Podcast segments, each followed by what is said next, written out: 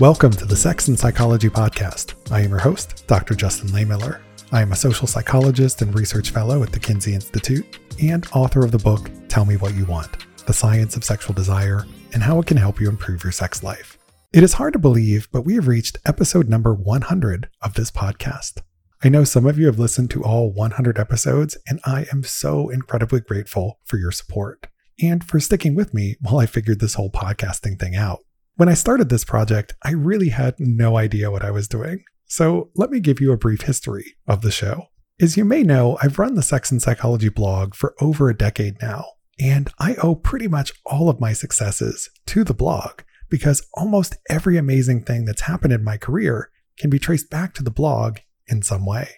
It's how I got a regular writing gig at Playboy for a few years. It's how I got a book deal. It's how I got booked on several television appearances and also started working with some awesome sex toy companies. Pretty much everything ties back to the blog, establishing me as a sexuality educator. At any rate, in 2019, I got an email from the publicist for Doctors John and Julie Gottman because they had a new book coming out and were offering me an interview opportunity. I had long been an admirer of their work, and I was thrilled to have the chance to finally meet them. And I thought, well, I could just write up our interview and publish it on the blog, or I could try something a little different. So I said, hey, let's record a podcast. And that's how it was born. That interview turned out great, but I had a really shitty podcasting setup at the time. I had this $20 microphone I bought on Amazon and some free recording software that I downloaded to record Skype calls. And that was it. But I had so much fun with it, and I got to meet these really cool researchers that I probably never otherwise would have met, and I learned so much from them. So I started recording shows on occasion, but in that first year, I only got around to doing three of them because it was a lot of work and it was hard to fit in on top of everything else I was doing. But then in 2020, the pandemic hit. Suddenly, a lot of my work dried up. Speaking engagements were canceled, there was no more work travel, and I had all of this free time on my hands, more free time than I had ever had in my adult life. But there was almost nothing to do because we were all stuck at home. And I was really missing social connection. So I started recording more and more, and I released about two episodes per month that year. And the more I put out there, the more I saw the show grow. So in 2021, I started releasing one show per week. And then this year, that moved to two shows per week. The show has done phenomenally well. It currently gets around 100,000 downloads per month, and it's listened to in dozens of countries around the world. I didn't have any great dreams or ambitions when I started this journey, so it has blown all expectations out of the water. I love it so much that it's now the single biggest thing that I spend my time on. This show means so much to me, personally and professionally. Personally, it was a lifeline during the pandemic. But professionally, I found it to be so rewarding because it offers this really in depth opportunity for sex education that you just can't replicate with a blog, where people spend just a couple of minutes reading or skimming an article. And the feedback on the show has just been so wonderfully positive. Thank you so much for coming on this journey with me, and thank you for everything you do to support this show, whether that's sharing episodes on social media, patronizing the show's sponsors, or being one of my paid subscribers on Apple.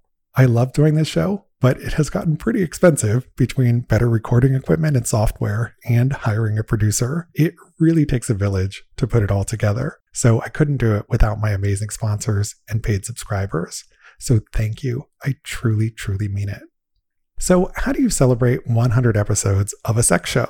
Well, I decided to put together a clip show of the most fascinating facts about sex we've discussed in the past 100 episodes.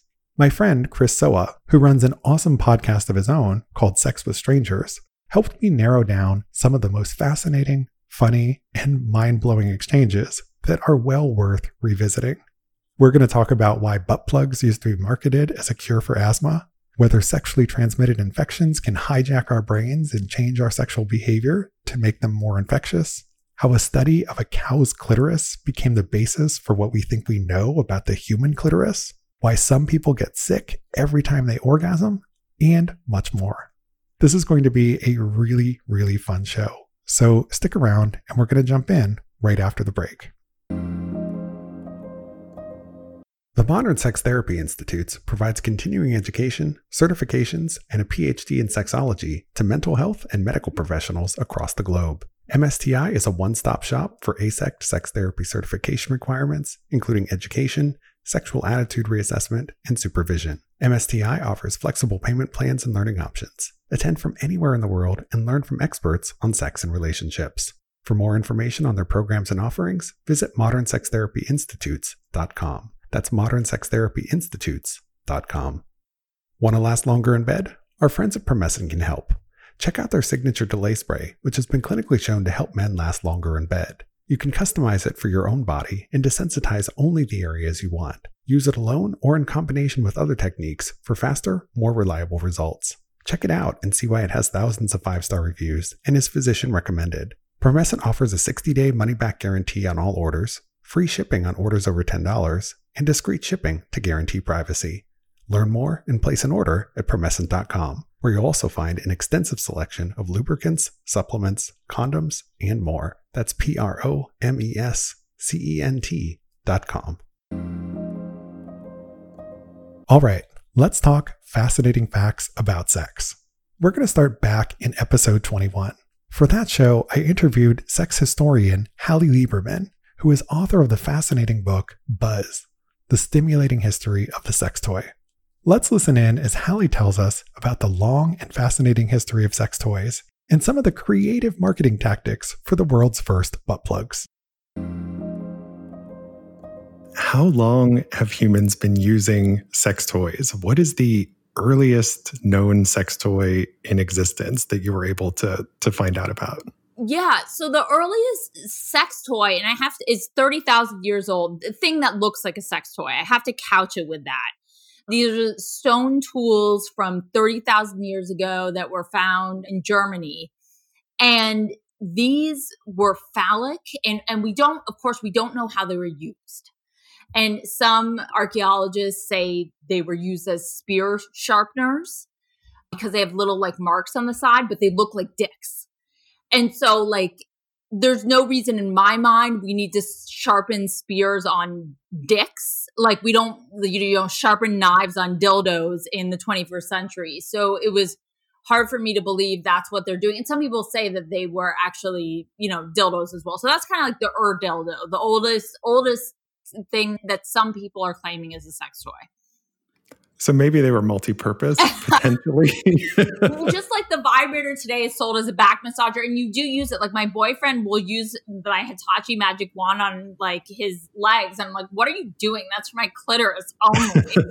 but yeah, they could have been multi-purpose. Okay, so sex toys seemingly have been around for a long time. Of course, as you mentioned, there's a lot we don't know about exactly what people were doing with some of these artifacts and so forth. But something else I'm curious about in terms of, you know, you taking this deep dive into the history of sex toys.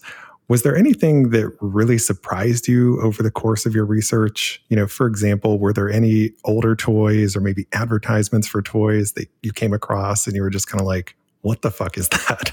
And I say this because, you know, when I look at some things in the history of like sexual health and wellness products, I have those WTF moments. Like, for example, Lysol used to be marketed as a feminine hygiene product. And it's like you were literally telling women to put Lysol inside their vaginas, which is a terrible idea. And no one should do that. But that's one of those things that makes me go, what the fuck? So, did you have any moments like that as you were studying and diving into this? Oh my God. I had so many of those, and I'd be in archives, and I'm a loud person, as you can probably tell from this podcast. And so I would see them. I remember looking at, um, and I would, I would scream or I'd go, ah, you know, and people would give me nasty looks and be like, no, I'm looking at a butt plug. Come on. So I was looking at this anal rectal dilator. I'm sorry, they were not called butt plugs then. A rectal dilator from like around 1905 and that advertisement said it would cure your asthma. And that was one of those screaming in the archives moments where I was like, oh my God, people believe this? Jesus. Like, and I don't know if people actually believed it, but it was really like, it was like you put, and it looked exactly like a butt plug today, a rubber butt plug. And they would say it would cure asthma and that would also cure all your ails and stuff. Um, the vibrators, I saw an ad that said vibrators cure deafness, that kind of thing. Wow. I'm pretty confident that butt plugs don't cure asthma, but that is really fascinating. But I think, and you can correct me if I'm wrong, but part of my my sense of this is that there were prohibitions against sexual aids and pornography and all of these things throughout history. And so marketers had to come up with creative ways of getting their products into the hands of consumers. And, and they would do something along the lines of what you said, where maybe they would tout some type of potential health benefit associated with it so that it was more of a medical product rather than a sexual product.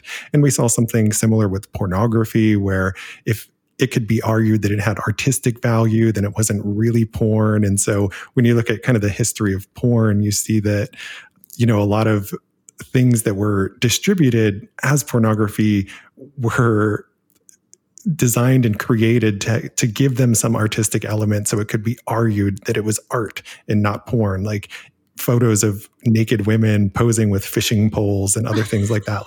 Why would they be posing with a fishing pole just naturally?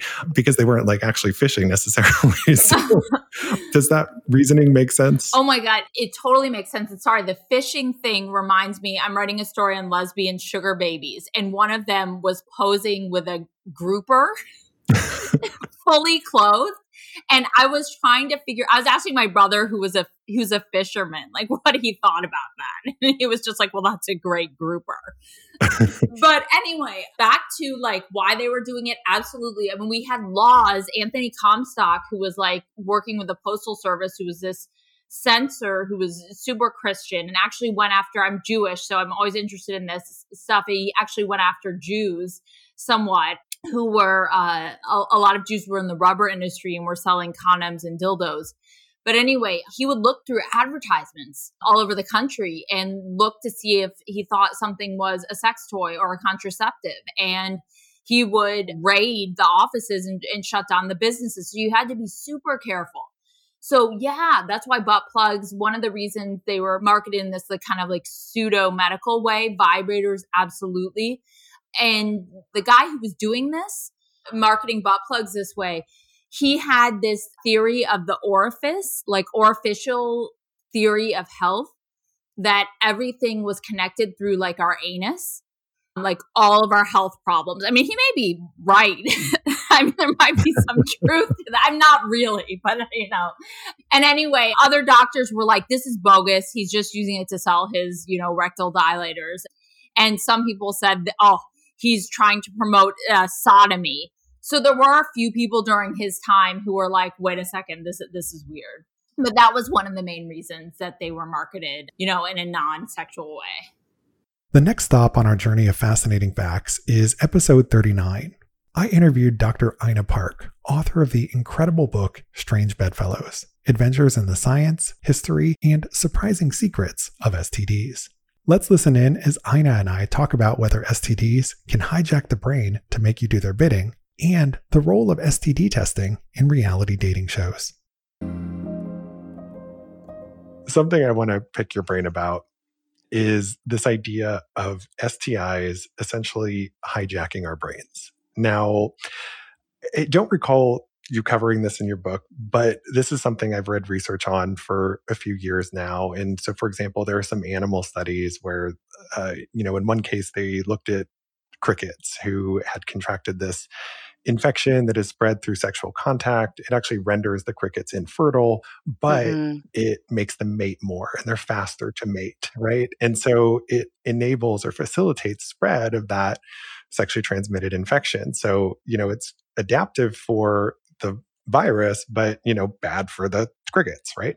Right. Now, in humans, eh, there have been a couple of studies looking at this. I saw one recently looking at men who have sex with men who were infected with HIV, and they looked at whether the men were in the acute phase when they got their HIV diagnosis, meaning mm-hmm. the infection had happened recently, or whether it was something that happened later on. They'd been infected for a while. And what they found was that for the acutely infected, HIV positive men, they reported a higher number of recent sexual partners compared to the men who were diagnosed later on. Sure. And, you know, one of the speculations there was that maybe that virus is directing or changing sexual behavior in some way to facilitate its spread in humans. And, you know, I've also seen some studies looking at the link between toxoplasmosis and interest in kinky sex. And toxoplasmosis is, it's a parasitic infection that is transmitted from cats. And we know that when rodents are infected with toxoplasmosis, it actually changes their fear response. So rodents instinctually, you know, they evolved to have a fear of cats and to be repelled by the smell of mm-hmm. felines. Mm-hmm. But when they're infected with toxoplasmosis, it creates this fatal attraction effect because it tinkers with their fear circuitry and it makes them attracted to the scent of cats, right? It, so wow. instead of being repelled by their natural predator, they're attracted toward them, right? So that's wild. The thought is that in humans, maybe toxoplasmosis is also affecting fear responses. And so maybe that opens the door to more riskier sexual activities or greater mm. interest in, you know, kinky and other sex acts that might have somewhat greater risk associated with them. So I'm just curious, as an STD expert, what's your take on this idea of STDs potentially hijacking our brains and altering our sexual behavior in a way that facilitates spread of the virus? Well, so it's not something that I've seen a lot of literature on in human beings, but I, what I will say is that I think it could be possible for infections where you have a sort of systemic response. So things like HIV, which spread throughout the body, things like syphilis, which also, once you get infected, actually disseminates widely through all your organ systems. That I could see maybe affecting cognition or somehow changing the brain so that one was more prone to certain types of behavior but things like gonorrhea and chlamydia or things like herpes which are you know locally focused and don't disseminate widely mm. be harder for me to imagine that but i love this theory i'd heard about the crickets but not about the toxoplasmosis so you know the truth is is as you know and as we've seen as well from the you know from the pandemic if you get a disseminated viral infection it can alter sometimes you know long term your functioning your you know your mental capacity. You know we talk about people with long covid having you know persistent sort of brain fog. It can affect your immune system your nervous system. You know some folks have you know autonomic nervous dysfunction nervous system dysfunction after having you know a viral infection with covid. So my point is is that i don't think we fully understand or comprehend all of the ways that having a disseminated infection could potentially affect you know what I mean, your future behavior, your future brain state. And by the way, gonorrhea can also disseminate and can actually affect, we know that it can affect the brain. It's rare, but it can absolutely happen. So I'll put a pin in that, but I, I definitely think it's possible.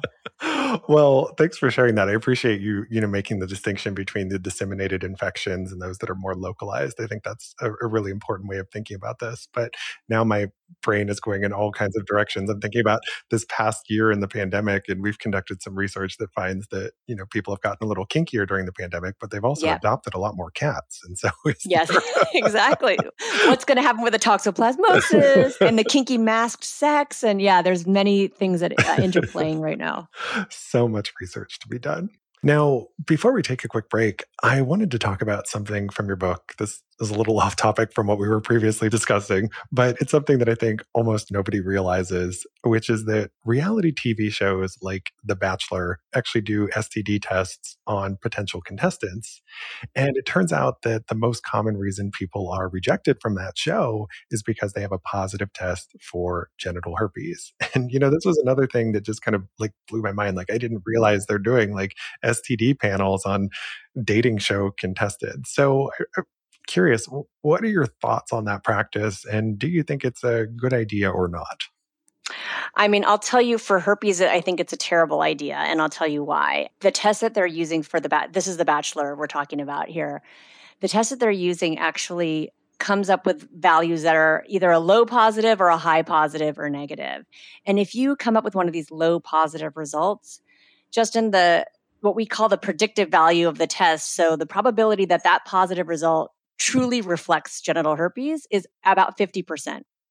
So it's like flipping a coin. And then you're telling this person who wants to find love on reality TV that not only are you not going to be allowed to, but now I'm giving you a diagnosis of a lifelong viral infection, which is a false positive diagnosis. So I can tell you that that absolutely false positive diagnosis have been given out.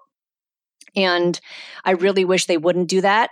Or if they insist on doing that, that they don't screen people out because of it and let them have a disclosure conversation in front of millions of viewers and let's see how the other person deals with it and how great would that be in reducing stigma yeah i mean because you never hear these STD conversations taking place in the popular media. I mean, it's very rare yeah. for them to come up. And when it is, it's, you know, this horrible, stigmatized, terrible thing, right. you know? And or so, it's a joke. Yeah. Yeah. Or, or it's a joke. joke. And so having that, you know, sort of positive model for how does this work? Because, you know, a lot of people contract STDs. Like this is a normal thing. And so we have to learn how to communicate about these things effectively. So I appreciate your advice and insights there.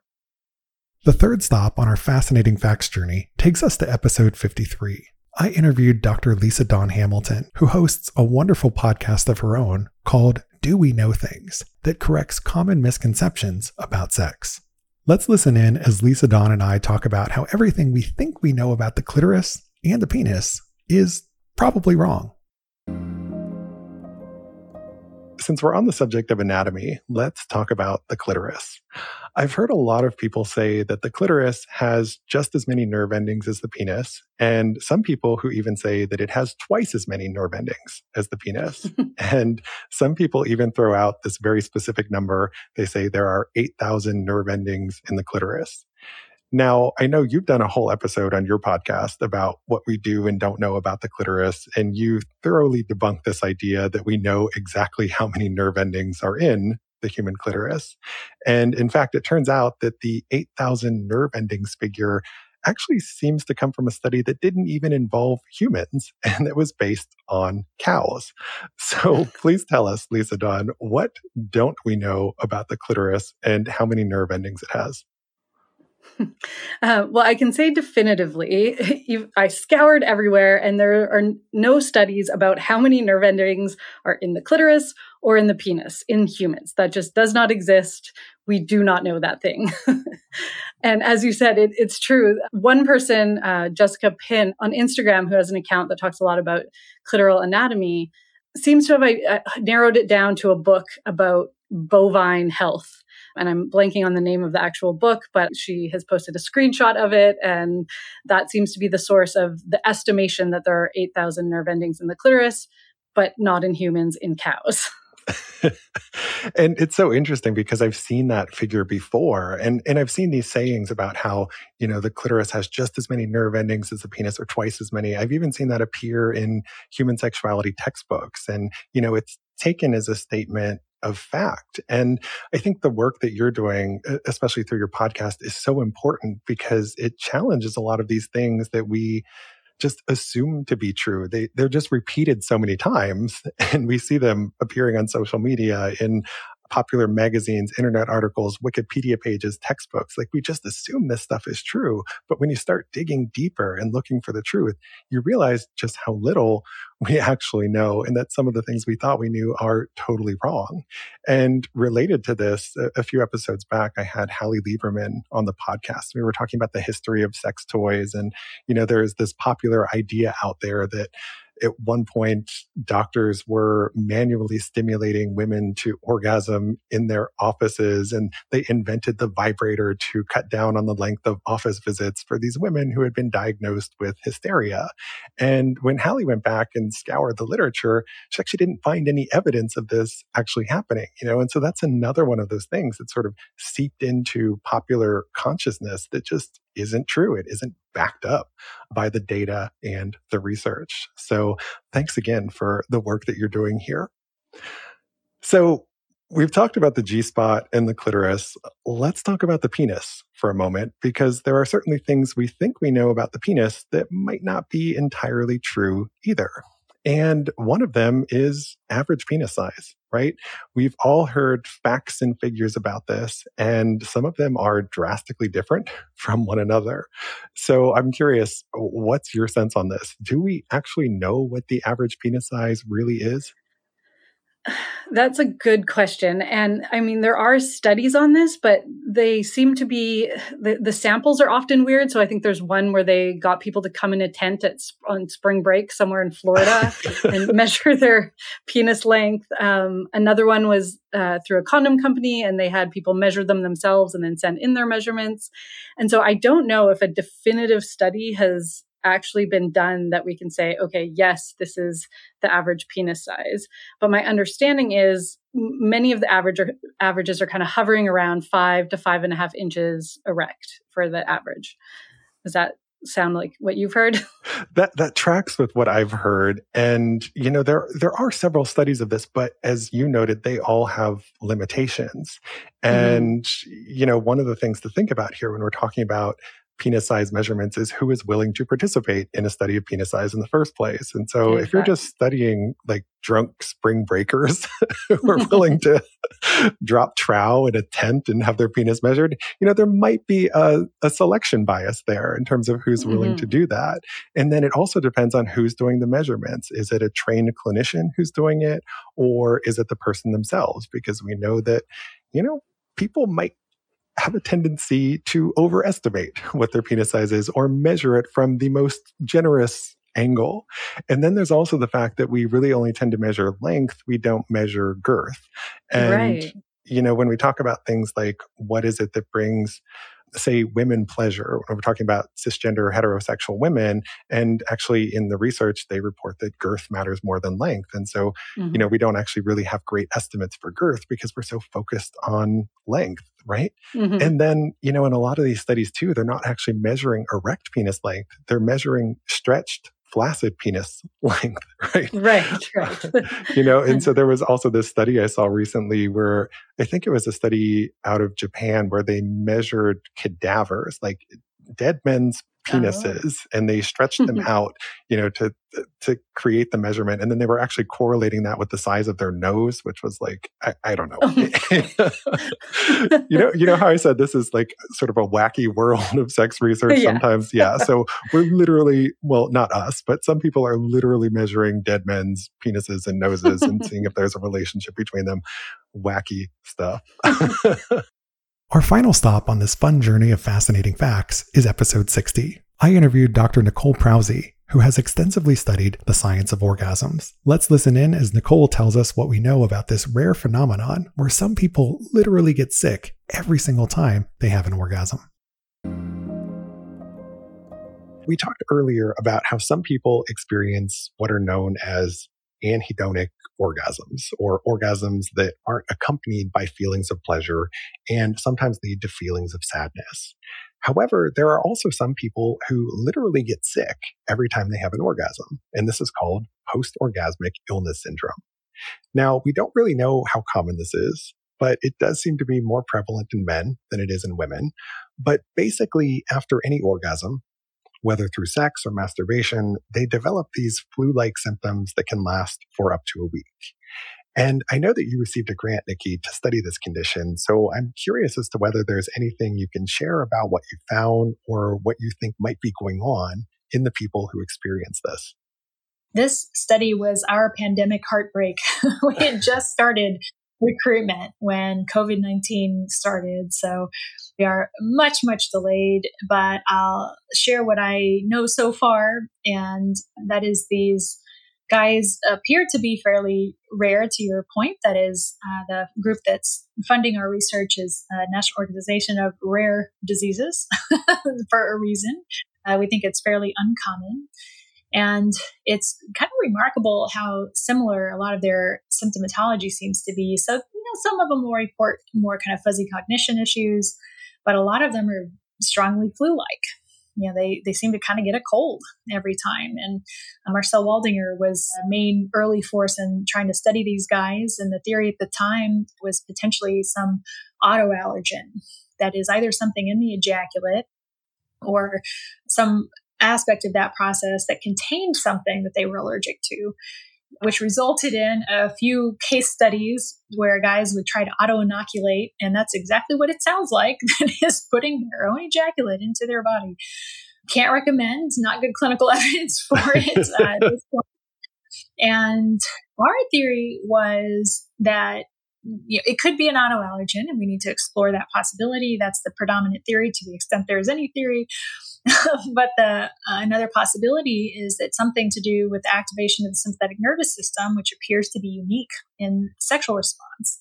So with Tierney Lorenz, she and I are conducting a study where we're bringing these guys in using our orgasm protocol to monitor their physiology during the experience, but largely also their inflammatory cytokines pre and post orgasm. And surprisingly, we do not know what happens to inflammation post orgasm. It's literally just unknown. There's not like some small case study or small, it's unknown. No one has asked. so we also have a large control group that we're collecting with that. And the goal is to try and compare the inflammatory responses of these guys. So we are limiting it to men because it's predominantly seen in guys and contrast to the controls. You know, and we have to have the controls because we don't know what's typical. And looking at IL 4 and 6, which are interleukins that are commonly measured as indexes of systemic inflammation.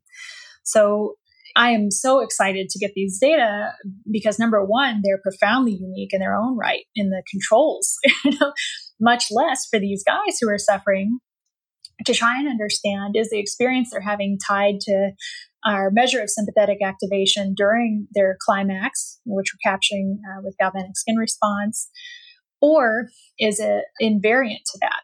That is, they seem to have these inflammatory responses one way or the other. So I think it would be nice for the guys just to have, in some sense, the validation that there is a shift in their inflammatory response that's atypical and some of that is just, you know, a way that science, I think, can help people feel validated in their experience. When someone says, well, that's weird, that can't be real, they hopefully will be able to say, you know, here are some data showing that our response is different from other people's. And ideally, we want to get a mechanism to see, you know, what should we be targeting if we want to intervene to help these guys? What is it that's associated with their negative experience? And we're hoping that those two indices primarily, that is a measure of the sympathetic tone during their orgasm response, and then the inflammatory variability is going to help guide us to what the answer is for those folks.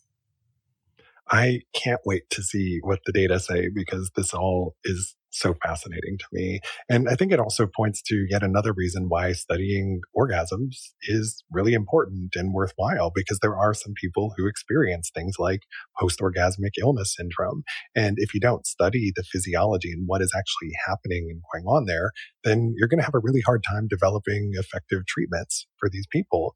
And with post orgasmic illness syndrome in particular, it can be a really devastating condition. You know, I've read case reports of some of these men who, you know, they go to great lengths to avoid sex and masturbation, even though they would like to do it, but they can't do it because they literally get sick from it. And so they'll try and plan sex around times when they know they can be out of commission, like uh, have a vacation week coming up, right? Because they know it's going to take a long recovery time. And, you know, the idea of that is just sad, right? Because most of us take for granted that you could have sex kind of like almost any time and you know you're going to feel good afterwards but you know in this case this is really unique and it can have a really profound impact on somebody's life and their happiness and so again just yet another important reason why the science of orgasms is important. I hope you enjoyed this collection of fascinating facts. This was such a fun trip down memory lane for me Thank you so much for listening, and thanks for supporting this show and helping us get to episode 100. Here's to the next 100. To keep up with new episodes of this podcast, visit my website, Sex and Psychology, at sexandpsychology.com, or subscribe on your favorite platform, where I hope you'll take a moment to rate and review the show. You can also follow me on social media for daily sex research updates. I'm on Twitter at Justin Lehmiller and Instagram at Justin J. Lehmiller. Also, be sure to check out my book, Tell Me What You Want. Thanks again for listening. Until next time.